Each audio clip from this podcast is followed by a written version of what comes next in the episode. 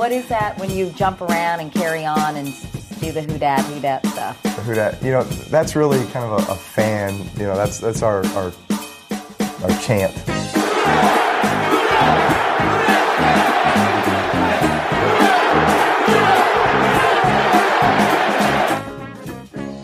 Dunk and Holder podcast here on the Athletics Podcast Network. Larry Holder, Jeff Duncan here with you. Of course, theathletic.com slash Dunk and Holder. You can jump on, subscribe, and listen to the podcast. Listen to all the entire podcast network from The Athletic and all of our great coverage as well. And you can also, if you want to, just subscribe to the pod, Apple, Spotify, wherever you get your podcast, rate, review, subscribe, tell a friend, tell a million, the Dunk and Holder podcast.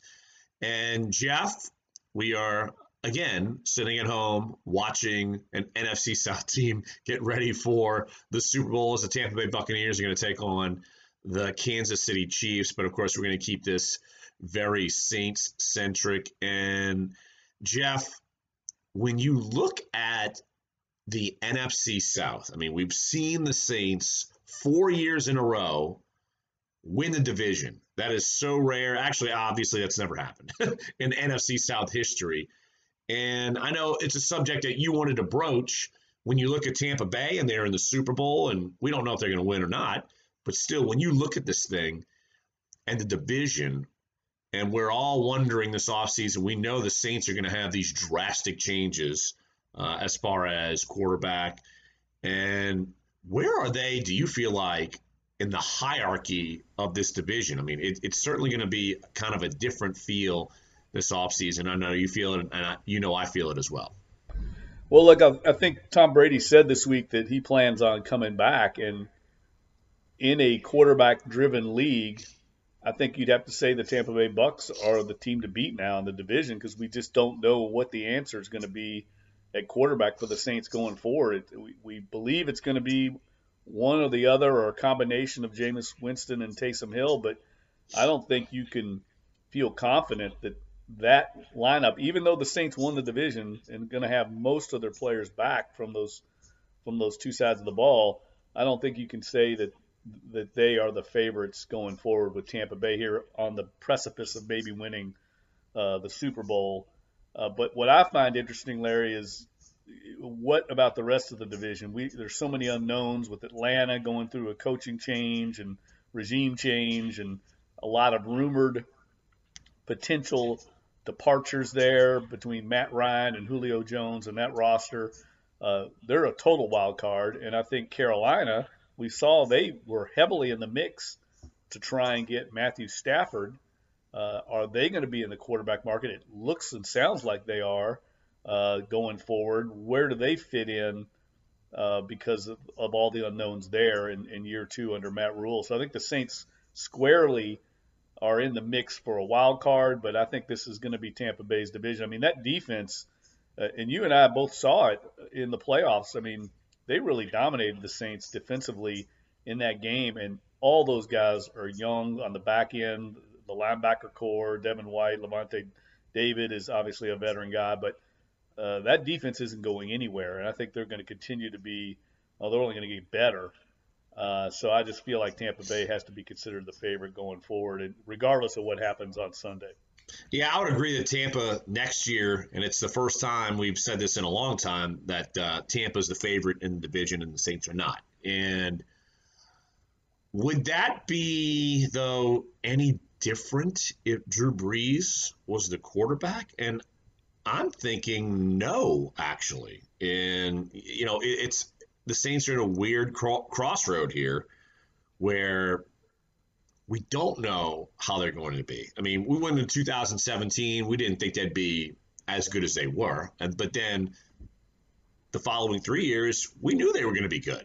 This team, I know they're going to have a lot of pieces, uh, and I know that they've won games without Drew Brees. Teddy Bridgewater, five and oh. Taysom Hill, three and one. But still, we have not seen a season without Drew, and uh, maybe they surprise us, uh, but I do think I'm kind of with you that they have a really good roster regardless. And they're going to lose players, but it's not like they're losing their superstar players. And so uh, I, do I think they have a fighter's chance at the division next year? Absolutely. Uh, but uh, and maybe well, maybe they become Tampa next year, where they lose and don't win a division, and they and then they jump up and, and start getting hot. But still, uh, look, I, I think when you look at it, that the Saints certainly have more talent than, say, Atlanta or Carolina. But where do they match up with Tampa? I think that's go, going to be something that we're going to have to monitor o- over this offseason and then heading into the season. And look, I, I think what Mickey Loomis said last week in his conference call with us, we all know Mickey's always going to play his cards close to the vest. He's never going to really open up in those type of situations. But him saying there are more unknowns than knowns right now, I do agree with that. For instance, look, just look at the defensive line alone. We don't know what's going to happen with Trey Hendrickson. We don't know what's going to happen with Sheldon Rankins. He's probably for sure going to be gone. What about even incumbent players like Cam Jordan? Was last year an anomaly or a sign of decline? Is he going to be continuing at this late juncture in his career to be a descending player? Suddenly a strength, the defensive line, could become just average. This defensive line might not be nearly as good next year without some of those parts, with a declining superstar in Cam Jordan. So things change rapidly in the league, as we all know. No one foresaw, I think, Cam Jordan dropping off the way he did a year ago. These things happen in the league from year to year. Uh, you know, Jared Cook dropping off in, in, in decline in his productivity. Uh, you know, no one obviously saw Michael Thomas getting injured. But there's just so many things like that can happen from year to year, that it's, I think it's very hard to tell what this team's going to be next year. I think they've got the talent to compete, but it really feels like, uh, and I think I mentioned this last time on the pod, sort of like a better version of the of the Patriots were this past season. I, I think they'll be in the mix for a wild card like New England was. I think they'll be a little bit better, but it just feels to me like a, a, a full-scale transition year because of the unknowns, especially at quarterback. Well, Jeff, let's stay defensive line since you brought it up. You could also throw in someone like Malcolm Brown, who could be a, a salary cap casualty if they've got to make moves, or if they there's someone out there that they really covet, and you say, well, we could save about five million dollars if you cut Malcolm Brown. But also, when you look at it in that sense, the run defense dropped off when he was hurt. So when you look at it in that sense, of course, they would value him, but they're in such a tight spot, what do you do? But I think as far as the defensive line, you, you mentioned Cam Jordan, but I think the elephant in the room is Marcus da- uh, Marcus Davenport. You look at him, we are in years, we, we're three years in, it is Judgment Day, and when we start talking about draft classes, I mean, you look at the two thousand seventeen draft class, and, and you, you say it's one of the best ones that arguably in the N F L history. And when you look at the Saints draft class in two thousand eighteen, I mean, he is the anchor to that draft class, and he has not panned out. They moved up to go get him from twenty-seven to fourteen. That did not pan out. And how much can they lean on him moving forward, especially, say, if you mention Cam Jordan, I mean, if he's declining and if Trey Hendrickson gets priced out and goes somewhere else, what do you lean on with him? I mean, it is... He, you know, a lot of people like to pick on Andres Pete, but it's time to start picking on Marcus Davenport with where he was drafted, and he has not lived up to expectations. He just hasn't. No, look, at this point, I think he pretty much is what he is, right? I mean, we, we've seen enough body of work to draw a conclusion. Now, does that mean he can't have a great offseason under Ryan Nielsen? It's good that he's coming back, because I think Nielsen's so good at developing these defensive linemen. Could he be this year's version of Trey Hendrickson? Possibly. It's possible, but he's got to stay healthy, and that's my biggest question about him. He has a reputation internally of being a guy that won't play with any type of injury, anything, like a track athlete, right? You know, he's got to be one hundred percent to play. That just doesn't happen in the N F L, and until he can prove that he can play a sixteen-game season, I think the, the jury's not only out, he has to be considered a bust so far. Even though he's been okay, he's not been awful. The fact is he hasn't been available, and he got beaten out by Trey Hendrickson last year. Even when he was healthy, he was not playing the same amount of snaps as Trey Hendrickson, and that's an indictment of uh, where he was where he was selected in the draft, no question.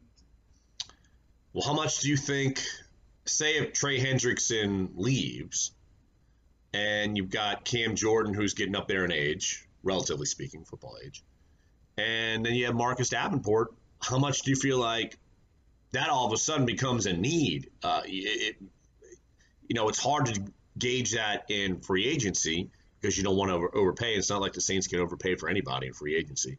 But draft, I mean, I think that's a position they've got to address somewhere. Uh, and that, I, I don't feel like we've had to say that in the last couple of years. Well, I think that's a good point, and I also think cornerback could very well be a position of need, depending on what happens with Janoris Jenkins. I mean, there's another unknown. Are they going to talk him into taking a restructured salary? I don't think they can pay him, what is it, eleven million dollars base salary this year? Maybe they extend him another year and cut that in half. Uh, but, you know, he's a good player, certainly I think better than what they've had at corner. I don't think there's any question about that. But he's also getting up there in age, and that salary is pretty exorbitant uh, for given all the other cap considerations.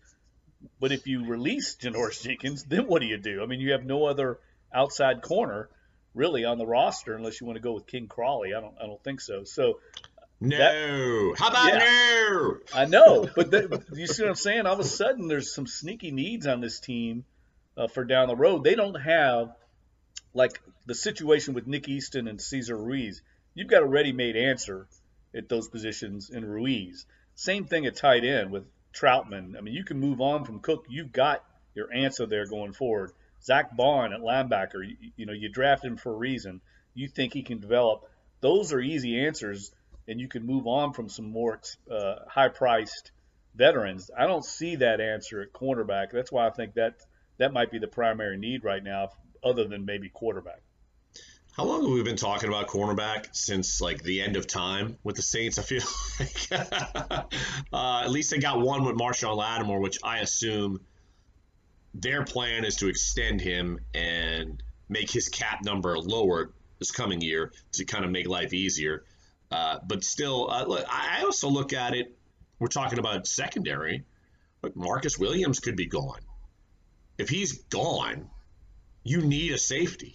And at least in this draft, uh, of course, I'm already starting to kind of do my homework there.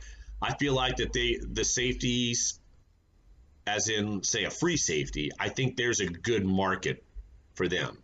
And so I feel like if Marcus Williams were to leave, maybe they grab one in free agency. I don't think they're going to overpay for anyone, but uh, just like Marcus Williams, they drafted him and he started right away. So I feel like if he were to walk, they could at least fill that void there. But there could be a void, and he played uh, arguably his best season this past year. I feel like his rookie season and then this season were his two best years.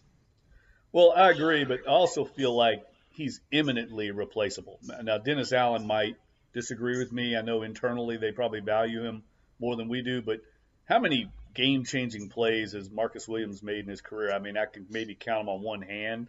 If it, if many, I mean, he had a chance to make a big play in the playoff game against the Bucs and, and couldn't do it. Uh, I feel like he's a guy that, yes, he's solid, but you could replace him, I think, tomorrow in the draft, in my opinion. He's just not a, a difference maker. He's He has, put it this way, C J. Gardner-Johnson made more plays in one year than Marcus Williams has made in four. Uh, and that guy is a difference maker. Uh, I think you can find another Marcus Williams somewhere. Marcus Williams... I think you maybe made a little bit of a stretch with C J. Gardner-Johnson, but you could kind of see him all over the field. I think he does more than what Marcus Williams does. Uh, but when you look at safety in general and the way that this team has valued safeties, think about it. The only safety I can really remember that they actually re-signed was Roman Harper. Uh, other than that, they let him walk. They let them all walk. Malcolm Jenkins, they let him walk. Von Bell, they let walk. Uh, at, at some point, they did let Roman Harper walk, uh, but they let safeties walk. and they feel like that they can be replaceable. So I do think that, say if Marcus Williams, I remember reading on um, uh, what is it, Spot Track, they have an estimated value. I think it was nine million dollars, maybe closer to ten million dollars. I don't think you need to be paying nine million dollars or ten million dollars to Marcus Williams, or really any safety, to be honest, unless it's someone that is all-world, and the Saints don't have an all-world safety. And so, uh, yeah, I think that he is someone you could look at. But, okay, I'm coming back to you on linebacker. You know I am. I mean, you brought up Zach Bond. Oh, he could fill in. I don't buy that. I haven't seen anything that he could buy in. And we all saw that Alex Anzalone, uh, look, he's going to be gone because he didn't cut it. That's why they went and got Kwon Alexander. They need a linebacker. I'm sorry. I, look, I thought they should have got Patrick Queen last year. Imagine if they had Patrick Queen and DeMario Davis. They'd have been pretty good. Mister Jeff, I think they should play with like minus three linebackers. They shouldn't even exist in the league. They're worse than fullbacks. That, that's your, you know, that that's where you're coming from. But look, I feel like, again, I'm going to be on the, we're going to be doing this podcast all offseason. I'm going to be kind of tooting the horn for linebackers. I'm doing it again. Well, look, you know, you made a good point. I mean, last year they were poised to take Kenneth Murray in the draft. That's who they were going to select. I loved him. I loved him. Actually, I loved him more than a little more than Queen. I liked Queen. I loved Murray. Yeah, and I think Murray would have been great for this team, no doubt. They end up uh, getting beat to the punch by the Chargers, and, and they take Ruiz instead. But I think going back to your point about safeties, I think it applies to linebackers too. What this team really values are big men. They value defensive linemen, offensive linemen, and certain skill position uh, difference makers like Mike Thomas, Alvin Kamara, obviously. I don't know if they value linebacker in the same way. Now, obviously, they gave a pretty lucrative deal to DeMario Davis, but, I mean, he's an all-pro type talent. I think he's a little bit of an outlier. The fact is, and, and you know this as well as anybody, Larry, they, they only play two linebackers most of the time. DeMario Davis is going to be one of those guys. So there really is only one spot that they need to fill. Can they rely on Zach Bond to fill that spot, or you know, can he make that conversion? He played mostly in a strong side kind of role, uh, but the way they play their linebackers now, they're really kind of two inside linebackers with different responsibilities. Uh, or do they morph that? Do they morph that back if, say, Marcus Williams leaves? What does that mean for Chauncey Gardner-Johnson? Does he go into a different role, or do they like like him in the role he's in, and they have to find a free safety? There's so many moving parts that I don't I don't know if we can say how how much of a need linebacker is at this point, because of so many other kind of dominoes that I think that have to fall. But I will say this, the way Devin White, you know, I've been doing a story on Devin White for uh, for The Athletic this week. His the way he has been such an impact player for the Bucs, and Levante David as well, has changed a little bit of my outlook. If you can get a dominant guy like that, I mean, those guys are rare. They took him with the number five overall pick. But those kind of guys, I see why you would need a good linebacker. But those guys are rare. I don't know if you find those in the third round, for instance, uh, in the draft, which is where the Saints might end up having to find a linebacker this year. So I don't know. I, I'm, I'm not sold on linebacker being a huge need as usual, especially after drafting one last year and you got him on the roster. I remember last offseason how Michael Hodges was talking about how he thought Zach Bond could be a middle linebacker. And we have not seen that so far. Uh, his snaps were, like you said, kind of sparing. Uh, he, he he played a little more later in the season, but he was not an every down guy at all, not, not even close. Uh, so I'm wondering if he can transition to that. And, Jeff, it almost reminds me a little bit with him, uh, Heoli Kikaha. When they drafted him, they thought, let's start him out to being a traditional linebacker. That didn't work. Then he was an undersized pass rusher. And, of course, he got banged up. I mean, Bond doesn't have those injury issues, but I have kind of that in the back of my mind, because Kikaha was a second-round pick. Bond was a third-round pick. Can you – I mean, look, Anzalone was a third-round pick, and we, we're probably seeing the last of him in New Orleans. So uh, I, I'm not getting off the linebacker train. I, I mean, you need two. The Saints didn't even really have two. I mean, they had two when Kwon Alexander was there, but if you don't even have two, to me, you're in trouble. And, you know, it's it almost sounds like I'm going off on like my, my deep snapper tangent where I panic on that. Uh, and you always laugh at me, which it's laughable, but still, well, but, uh, you need you need a second guy, and they don't. I don't feel like they have one. You're going to give up on this guy after one year, and you haven't really seen him yet. I don't think you give up on him yet. That's my. Well, point. I'm not saying give up on him, but I'm not going to say, hey, let's start. Like I just, I'm not going to assume that. I, I, I just can't do that. Yeah, look, I, I get it, but I, I think they may have one plan last year where you had no off season rookies. It was hard to develop. Uh, you know, you bring in, you get a chance to bring in Kwon Alexander, you do it. Uh, now, now, look, I, I'm not.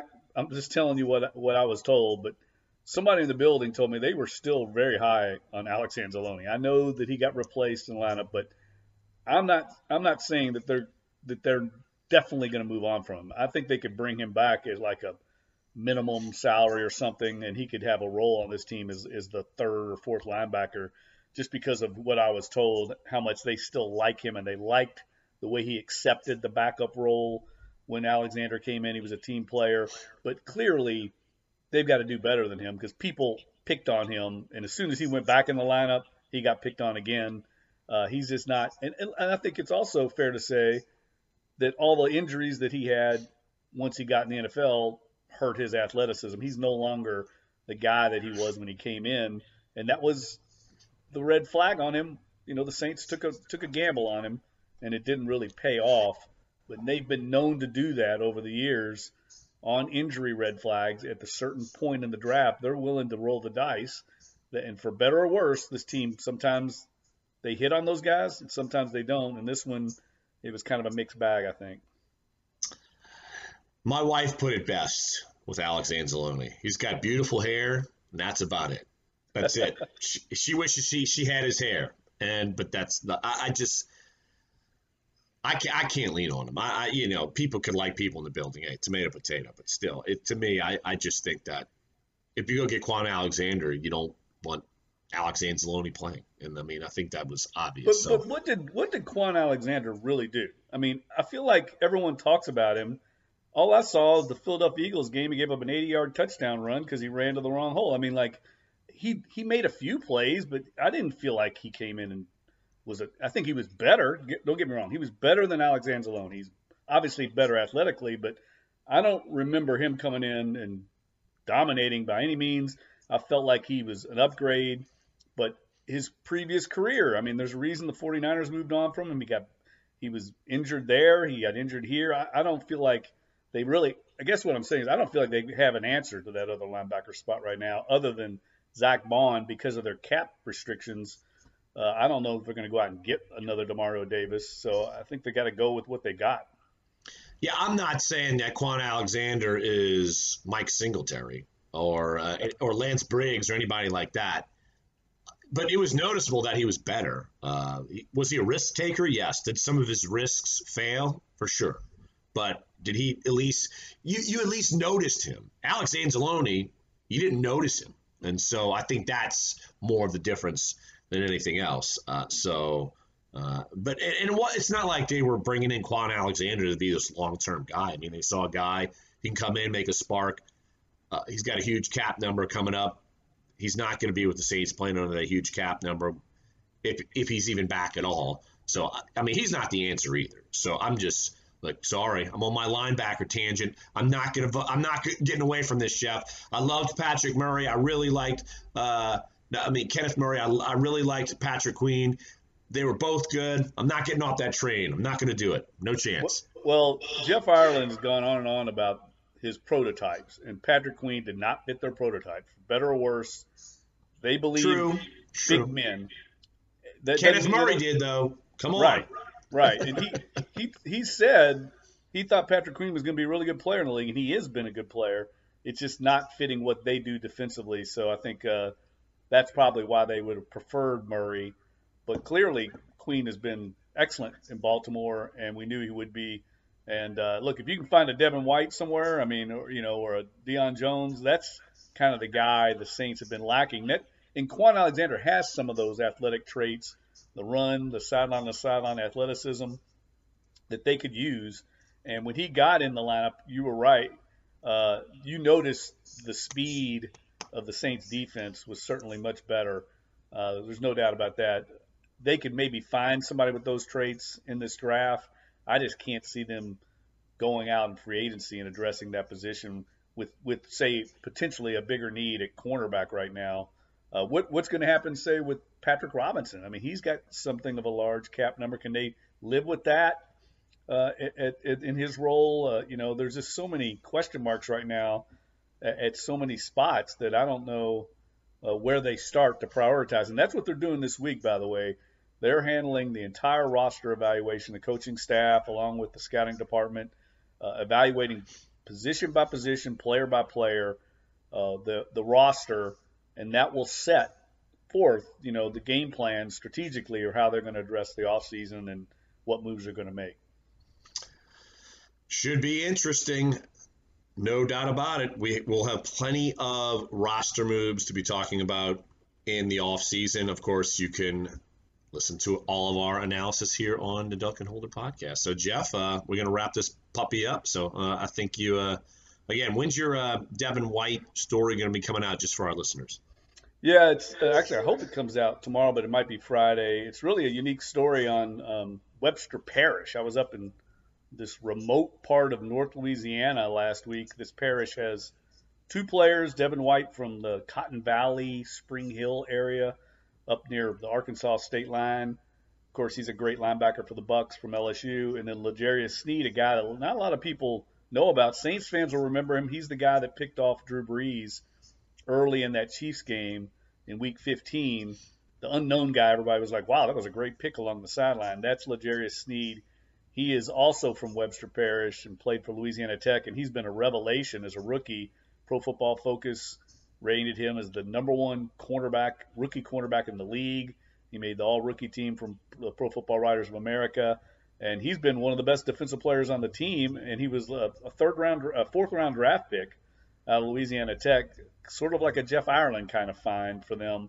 And uh, so these two guys that grew up playing against each other, knowing each other since they were little kids, are going against each other from this little kind of impoverished area of Louisiana. So that, that should run Thursday or Friday. It's, been, it's, it's a rallying point for that whole area up there that's kind of been neglected for a while. And let's close real quick before we get off. Who's your Super Bowl pick? I'm going with the Chiefs. I know it's uh, might be a cliche pick, but well, maybe not, because everyone usually picks Tom Brady. No, I think the Chiefs, and I, I look at it in the sense of, you know me, I do like my like in my head, I'm doing these matchups, and I feel like the difference maker on the field that will propel the Chiefs will be Tyrann Mathieu. And I feel like he could induce Tom Brady into a mistake or two. Uh, you look at both of those secondaries, I feel like he is easily the biggest difference maker on either side. Uh, so I'm looking at that, and I think he makes a big play, and I think the Chiefs win. Yeah, you know, I've gone back and forth on it. I think it's a really compelling game in a lot of ways. And I think I'm going to go with the Bucs. I just think they're playing so well. Right now, I think they're playing with more confidence than they were certainly midseason. And to go on the road and beat the Saints, who they were underdogs to, and they beat them pretty decisively there in the fourth quarter, kind of took over that game. And then to do the same thing up at Green Bay, uh, that's nothing to sneeze at. Those those are two good wins, and I think they're playing well on both sides of the ball. They can, I think they might be able to run the ball better than Kansas City. And I just saw this morning, Larry, that there's thunderstorms forecast on Sunday in Tampa. Certainly that morning there's going to be a lot of heavy rain, and it's going to dissipate a little bit. But if that if that becomes a factor and there's a lot of rain, uh, I like the fact that I think Tampa Bay might be able to run the ball with Fournette and Ronald Jones better than Kansas City. I don't know. But I do think this. I'm not a sports bettor at all. I think the game's going to be high scoring. I think it's going to be kind of a wild, high-scoring game because I think what you said about Tyrann Mathieu, I think there could be a lot of turnovers too.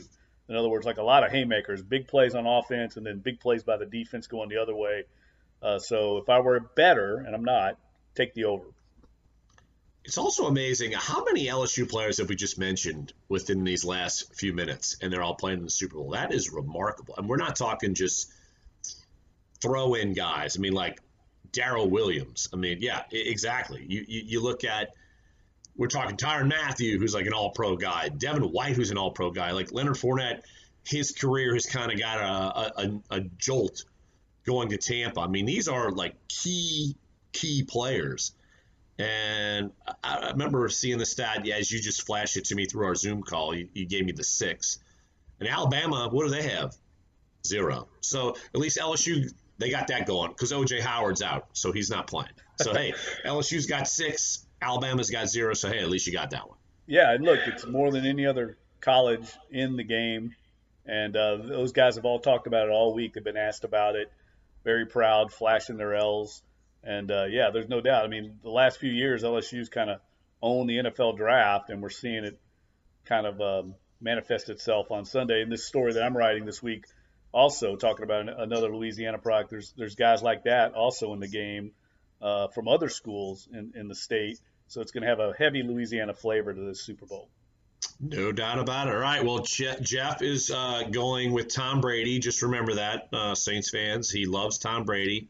Uh, I uh, I will take Patrick Mahomes. So we'll have at that uh, on the podcast. All right. Well, that's going to wrap up little, this. We may have to have a little side bet at at uh, Superior or Tracy's uh, round of drinks. I'll take the Bucs. You take the Chiefs, and we'll we'll settle it after after Sunday. Well, if I win, I'll pick the place. Okay, that's fine. And if you win, you pick the place. Sounds good to me. We got it. There we go. All right, well, that's going to wrap up this edition of the Dunk and Holder podcast. Again, theathletic.com slash dunk and holder. Jump on, subscribe, and get all of our podcasts. You can get every podcast in the, in the Athletics Podcast Network. And, of course, all of our great coverage, not just in New Orleans, but across the globe. But if you want to do just podcasting, Apple, Spotify, wherever you get your podcasts, rate, review, subscribe, tell a friend, tell a million. Jump on the Duncan Holder podcast. So for Jeff Duncan, I am Larry Holder. Thanks for joining us here once again on the Duncan Holder podcast here on the Athletics Podcast Network.